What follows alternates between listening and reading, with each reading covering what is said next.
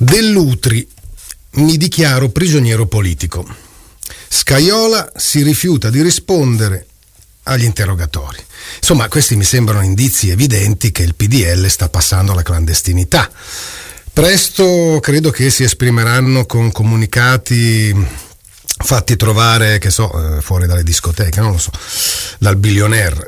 Gli slogan magari saranno lotta armata eh, per il fancazzismo, champagne molotov, quello eh beh, è duopo, o caviale al popolo delle libertà, ovviamente. Ebbene, siamo anche a questo, a titoli che dicono mi dichiaro prigioniero politico e si vede la foto del povero, dell'Utri che soffre tanto a Beirut.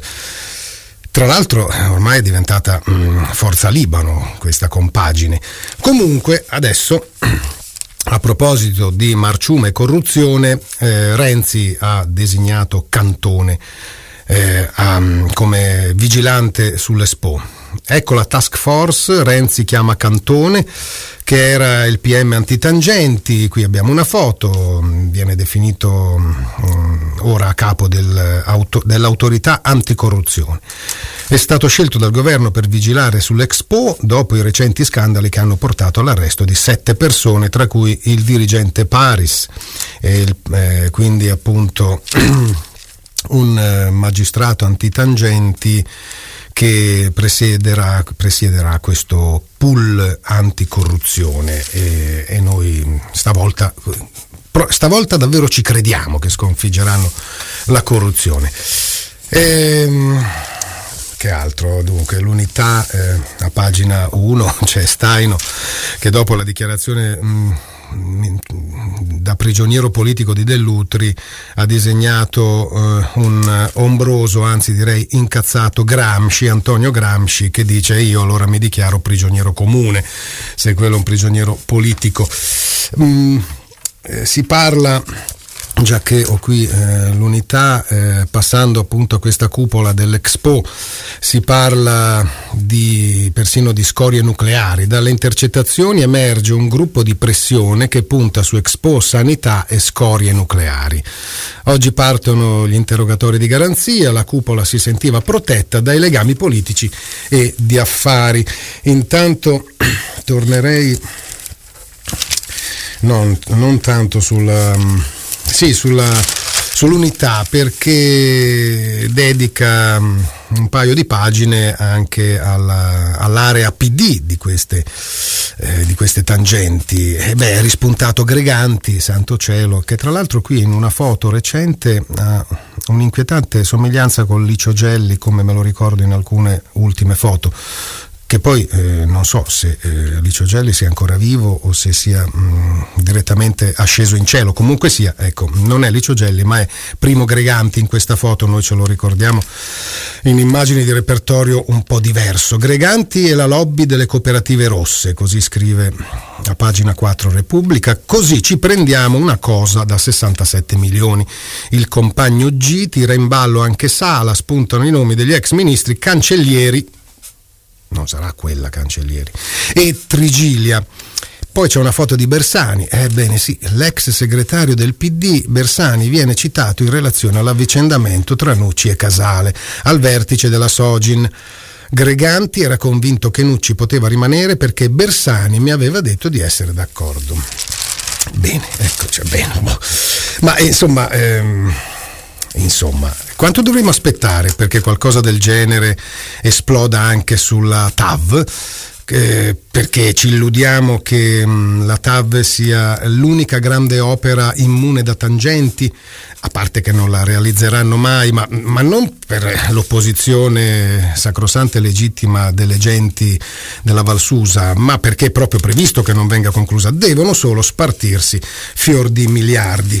E a proposito della TAV, eh, vi leggo una lettera che è circolata in questi giorni in occasione della manifestazione per chiedere la liberazione dei ragazzi imprigionati con, accusa, con l'accusa grottesca di terrorismo, grottesca sì, ma è un'accusa reale.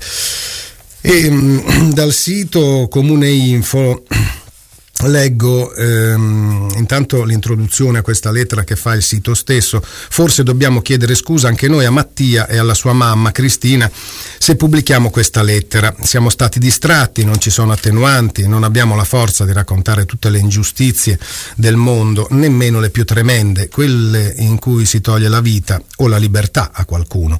A Torino o in Sud America non fa differenza colpevole di difendere le sue idee, una valle fantastica e la libertà di tutti noi, come è accaduto a Chiara, Claudio, Niccolò e Mattia. I ragazzi rinchiusi in carcere in regime di alta sicurezza con la ridicola quanto micidiale accusa di terrorismo. Sono accusati di aver danneggiato l'immagine dell'Italia e un compressore sono accusati cioè di resistere alla devastazione di una terra, la Val di Susa, che tanto tempo fa le tv e i giornali, in nome e per conto di molti altri, hanno scelto di condannare sull'altare di un'opera inutile, mangia soldi e mangia montagne.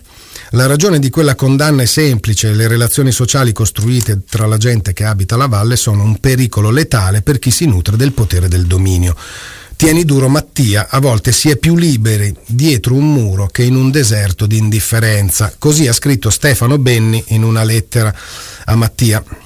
Cerchiamo di tenerlo a mente, soprattutto quando ci capiterà di essere stanchi e distratti. E ehm, poi insomma, l'intervento di Stefano Benni ovviamente a favore della liberazione mh, di questi arrestati che ormai da cinque mesi non solo sono in carcere ma addirittura in regime di alta sicurezza viene definito come se fossero dei boss mafiosi. E vi leggo una parte della lettera della, della madre di Mattia che dice carissimo figlio Perdonami se rendo pubblica questa lettera, ma ciò che ci accade non appartiene solo a noi. Tra pochi giorni sono cinque mesi che sei chiuso in carcere, tanta vita rubata. Sono 150 lunghi giorni e 150 lunghe notti di angoscia. Ti chiedo sempre di tenere duro, ma sono io che non ho più la forza. L'amarezza a tratti mi sommerge, lo sdegno mi ferma il respiro, mi sveglio di soprassalto ogni notte nel silenzio, mi sembra di poterti raggiungere nell'isolamento atroce in cui ti costringono. L'idea di vivere in un paese che permette che questo accada mi ripugna. Sono scene queste maschere del potere interessate solo alle loro poltrone e ai loro portafogli. La corruzione in Italia è spaventosa, la politica ha perso qualsiasi ideale di giustizia e di uguaglianza e per voi giovani non c'è nulla. Il vostro futuro è stato depredato da chi oggi vi giudica. Né lavoro né aria che si possa respirare, né terra pulita né libertà. Dovete tacere, dovete subire, altrimenti essere incarcerati. E così la madre di Mattia. Tirem innanzi, eh, andiamo un po' agli esteri. Ovviamente stamattina si parla molto di Ucraina e di questo referendum, tutti si sgolano a dire che eh, non è valido, cioè gli europei, essenzialmente i governi d'Europa. Il più scalmanato è Hollande ma insomma, povero Hollande, lui vuole fare una guerra come hanno fatto gli altri prima di lui. Fategli, trovategli una guerricciola, così si sfoga. Insomma, gli, gli è andata abbastanza male anche in amore. Abbiamo visto le sue vicende. Eh sì, Hollande insomma, o prende dei calmanti oppure ecco, fa queste figuracce, è lì che smania. Forse vuole attaccare l'Ucraina. Qualcuno dovrebbe spiegargli che non stiamo giocando a risico. Ma ma lasciamo perdere Hollande. Eh, c'è un compassato Schröder che interviene, eh, viene intervistato anzi da Repubblica, addirittura eh, non proprio a favore di Putin perché Putin è impresentabile, insomma mh, mm, ci si perde la faccia a difendere Putin, però lui lo definisce l'amico Putin. Le accuse di Schröder, l'Europa sta sbagliando. L'abbraccio con Vladimir, non ho nulla da nascondere, da 14 anni ci salutiamo così.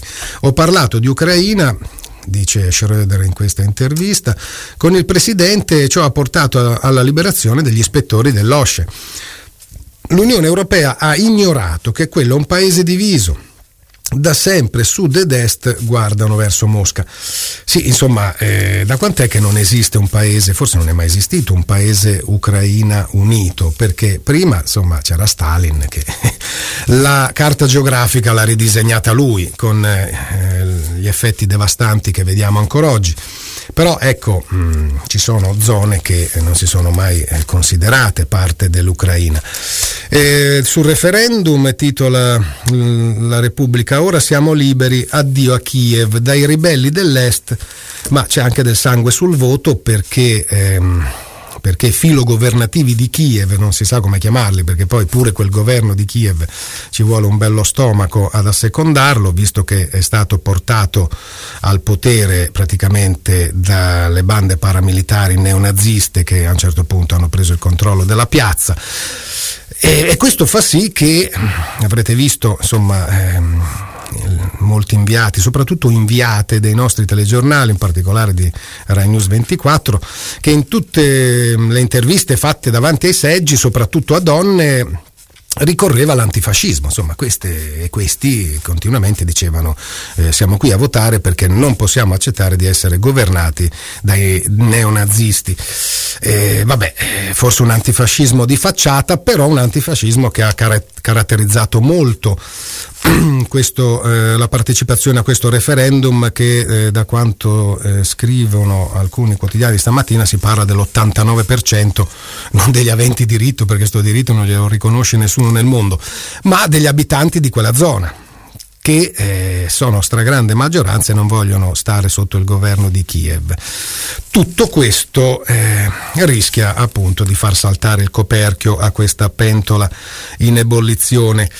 Ehm, ehm, insomma, eh, io adesso andrei a leggere come la pensa Noam Chomsky, perché eh, Noam Chomsky è al di sopra di qualsiasi sospetto, è sempre stato anarchico, eh, pensatore libertario, quindi potete immaginare eh, quanto possa trovare antipatico Putin. Eh, poi sappiamo bene che gli ucraini eh, de, de, dell'ovest, del centro, di dove vogliamo, hanno molte ragioni per odiare i russi, visto quello che hanno dovuto subire sotto Stalin. Ma insomma la situazione qui però è insanabile perché c'è una fetta di Ucraina che non vuole stare sotto quel governo che tra l'altro insomma se, eh, se prima o poi facessero le elezioni che sì le hanno indette perché non è che sia stato eletto dalla popolazione ucraina il governo che adesso c'è a Kiev ma questo lasciamolo tra parentesi. Noam Chomsky ehm, un, ha scritto un lungo intervento che ehm, non possiamo leggere tutto, ma insomma una parte sì. L'introduzione lo trovate in vari siti, ovviamente se volete anche in quello solito di Comune Info, che mm, è eh, fonte di molti spunti per la politica mm, soprattutto estera. E così è il cappello introduttivo. La crisi ucraina è ormai gravissima, gli Stati Uniti non permettono agli avversari di superare le proprie linee rosse che hanno sparso nel mondo. L'annessione della Crimea da parte della Russia dell'odioso Putin è stato un atto illegale. Eh, ma non è facile trovare nulla di paragonabile in anni recenti, dato che l'invasione dell'Iraq è un crimine enormemente maggiore, scrive Noam Chomsky a proposito di illegalità. E, mm, naturalmente le minacce USA violano la Carta delle Nazioni Unite, ma anche la risoluzione dell'Assemblea Generale che condanna la Russia e che gli Stati Uniti hanno appena firmato.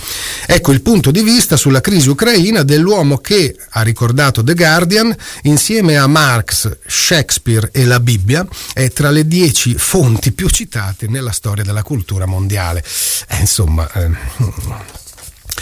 dunque qualche brano da questa lunga analisi, scrive Noam Chomsky, l'attuale crisi ucraina è così grave e minacciosa a tal punto che alcuni commentatori la paragonano persino alla, alla crisi dei missili del 1962. ha scritto l'editorialista sul Boston Globe Cambanis, eh, l'annessione del presidente Vladimir Putin della Crimea è una crepa nell'ordine sul quale l'America e i suoi alleati sono arrivati a fare affidamento fin dalla fine della guerra fredda, cioè un ordine in cui le potenze intervengono militarmente soltanto quando hanno il consenso internazionale dalla loro parte o in mancanza di questo quando non attraversano le linee rosse della potenza rivale.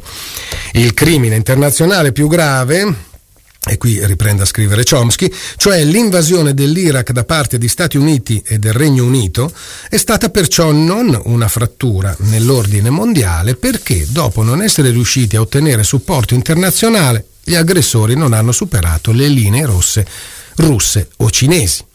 Invece la presa di controllo della Crimea da parte di Putin e le sue ambizioni in Ucraina superano le linee rosse americane. Perciò Obama si concentra sull'isolare la Russia di Putin recidendo i suoi legami economici e politici con il mondo esterno limitando le sue ambizioni espansioniste nella sua zona e rendendolo di fatto uno Stato paria. Così scrive Peter Baker sul New York Times. Le linee rosse americane, insomma, riprende Chomsky, sono collocate saldamente ai confini con la Russia. Perciò le ambizioni russe nella loro propria zona violano l'ordine mondiale e creano la crisi.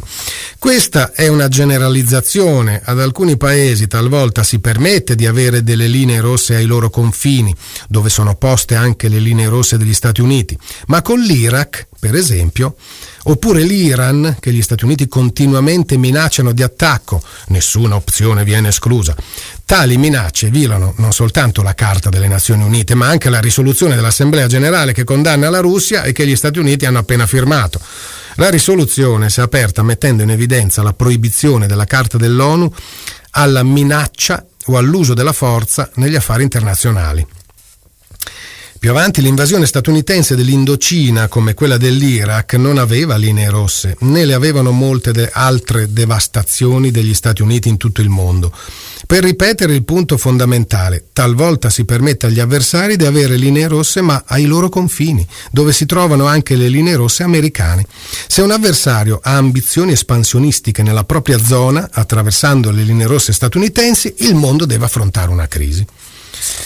E più avanti ancora, mm, la condanna di Putin da parte di tutto l'Occidente comprende la citazione del discorso emotivo durante il quale ha protestato violentemente perché che gli Stati Uniti e i loro alleati ci hanno ingannato ripetutamente eh, hanno preso decisioni alle nostre spalle offrendoci il fatto compiuto dell'espansione della Nato a est, con lo schieramento delle infrastrutture militari sui nostri confini. Ci hanno sempre detto la stessa cosa, ebbene questo non vi coinvolge. Le proteste di Putin sono eh, accurate riguardo ai fatti. Quando il presidente Gorbaciov ha accettato l'unificazione della Germania come parte della Nato, una concessione straordinaria alla luce della storia, c'è stato un equivoco. Washington era stata d'accordo che la Nato non si sarebbe spostata di un pollice, neanche di un pollice verso est, riferendosi alla Germania Est.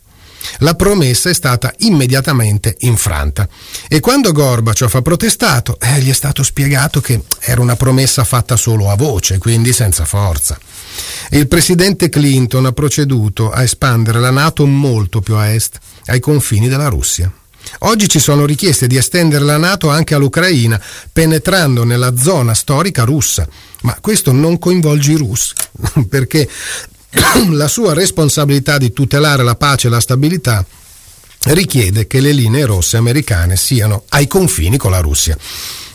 L'annessione della Crimea da parte dei russi è stato un atto illegale, certo, in violazione della legge internazionale e di trattati specifici. non è facile trovare nulla di paragonabile in anni recenti, dato che l'invasione dell'Iraq è un crimine enormemente maggiore. Però viene in mente un esempio paragonabile, il controllo statunitense della baia di Guantanamo nella parte sudorientale di Cuba. Guantanamo è stata sottratta a Cuba sotto la minaccia delle armi nel 1903 e non è stata abbandonata malgrado le richieste che Cuba ha continuato a fare fin da quando ha ottenuto l'indipendenza nel 1959. Certamente la Russia ha prove sufficienti molto più forti. Anche mettendo da parte il forte appoggio interno per l'annessione, la Crimea è storicamente russa. Ha l'unico porto della Russia con acque calde che ospita la flotta della Russia. Ha anche enorme importanza strategica, gli Stati Uniti invece non hanno alcun diritto su Guantanamo se non il loro monopolio della forza. Così Noam Chomsky sulla questione ucraina. Or dunque, in questi ultimi 5-6 minuti, il resto del Carlino, ecco, spesso lo trascuro, però stamattina ha una prima pagina che gli fa onore, insomma. In prima pagina c'è eh, Concita Wurz che eh, ride felice per aver trionfato all'Eurofestival. Il, il, resto del Carlino e il suo articolo all'interno non fa tutto questo con sarcasmo, eh, quindi è già molto per questo giornale. E chi è Concita Wurz? Eh, ovviamente nome d'arte, si è scelta come cognome d'arte Wurz perché in tedesco più o meno vuol dire non importa.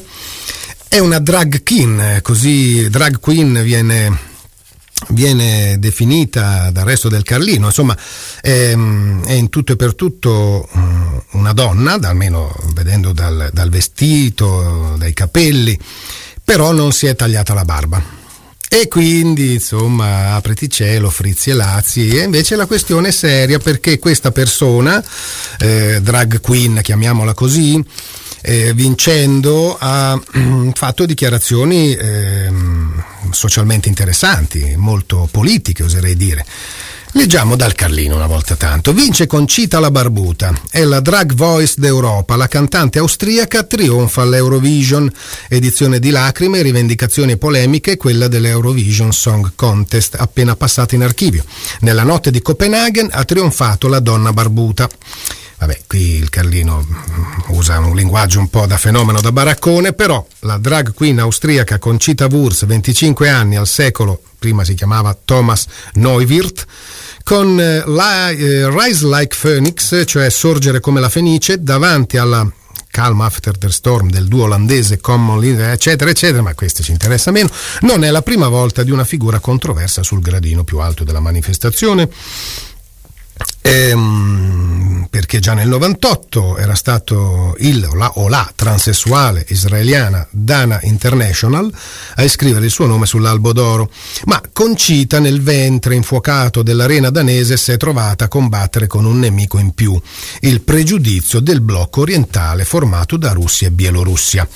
Ecco, eh, questo per aumentare la nostra antipatia verso Russia, pure Bielorussia e mh, mm, Putin in particolare e le sue schifosissime leggi sessuofobe. Comunque eh, il Cremlino non ce l'ha fatta. Cremlino scrive eh, il Carlino in materia di tolleranza sessuale pretendevano di rimuovere dalla diretta TV la sua esibizione, cioè eh, Mosca si è permessa, il governo russo si è permesso di pretendere che non venisse mandata in onda, eh, però insomma eh, non solo siamo in Europa, eh, qui non siamo mica al Vaticano, qui siamo a Copenaghen e quindi gli hanno detto Prrt. L'Eurovisione ha tenuto duro e alla fine è riuscita a spuntarla, pure con successo, visto anche i cinque voti incassati da Concita oltre Cortina, quindi insomma alla fine poi ha preso anche dei voti da quelle parti là. Più avanti leggo, guardate un po' chi, chi rispunta, non so se vi ricordate Zirinowski, che se non fosse un violento sem- sembrerebbe un po' così il Razzi del Volga. Zirinowski... Ehm, ha dichiarato è la fine dell'Europa. Loro non hanno più uomini e donne, hanno questo qua. Ecco qua. E ovviamente tanto sarcasmo da parte dei russi che dicono ecco come sono ridotti gli europei.